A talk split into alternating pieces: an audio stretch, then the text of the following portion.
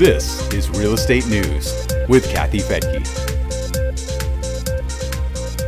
With eviction moratoriums in place for nearly a year now, one might assume that investing in rental property would not be prudent. If people lose their jobs and can't pay their rent, how could the landlord pay their bills like the mortgage, property taxes, and insurance? Yet, in spite of the unprecedented challenges of 2020, some metro areas have actually seen rents rise, according to a recent CoreLogic report that tracks rent collections. I'm Kathy Fettke, and this is Real Estate News for Investors. When the coronavirus pandemic struck the U.S. a year ago and businesses started to shut down, many people were concerned that the economy would collapse along with real estate values. The real estate market did indeed change dramatically as a result of the pandemic, but not how people expected. As we know now, many businesses were able to pivot quickly to adjust, allowing more people to work remotely from home than ever before. And the freedom to work remotely has launched a migration to places where people can live in bigger homes at a lower cost. As more and more people choose those low cost locations, demand increases and prices rise, including the amount landlords charge for rent.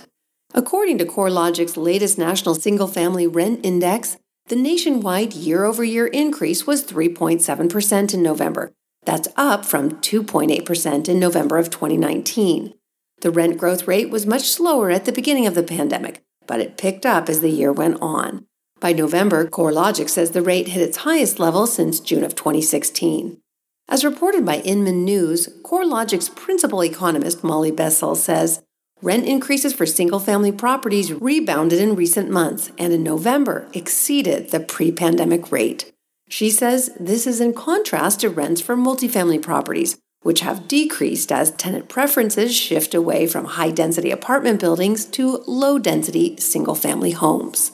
Rents for middle to high priced homes increased the most. CoreLogic says those rents went up as much as 4% in November compared to a year earlier. Middle to high priced homes are worth from 100% to 125% of the median price in the area. Homes worth less than 75% of the median saw some downward pressure on rents from 3.6% rent growth in November of 2019 to 3.3% rent growth last year. Among the more affordable markets with a high rate of rent growth are Phoenix and Tucson, Arizona, at close to 10 and 9% respectively. Las Vegas was third, with Charlotte in fourth place. Rent growth in Las Vegas was just over 6%. In Charlotte, it was close to that 6%. The six other markets at the top of the list are Detroit, Dallas, Atlanta, Houston, St. Louis, and San Diego, with rent growth percentages from 5% in Detroit to about 3.75% in San Diego. Another important part of the real estate investing puzzle is to know where people want to live, where they're moving to. U-Haul offers a great way to see this trend because people rent U-Haul trucks to move. And the latest report from U-Haul shows that Tennessee is a 2020 winner for growth. Known as the volunteer state, Tennessee had the highest number of do it yourself movers, even higher than Texas and Florida, although they were second and third, respectively. The Lone Star State and the Sunshine State have held on the top of the U Haul list since 2016 with Texas in the number one spot from 2016 through 2018, and Florida stealing the top spot in 2019. Now they share the stage with Tennessee. I should also mention that in 2015, North Carolina was number one for incoming U haulers and is still among the top 10.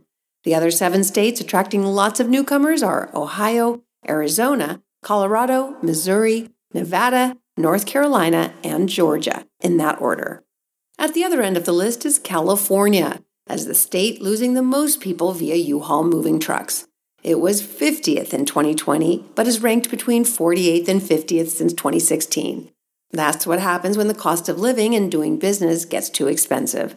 It's now even easier for highly paid California workers to move out of state and work remotely.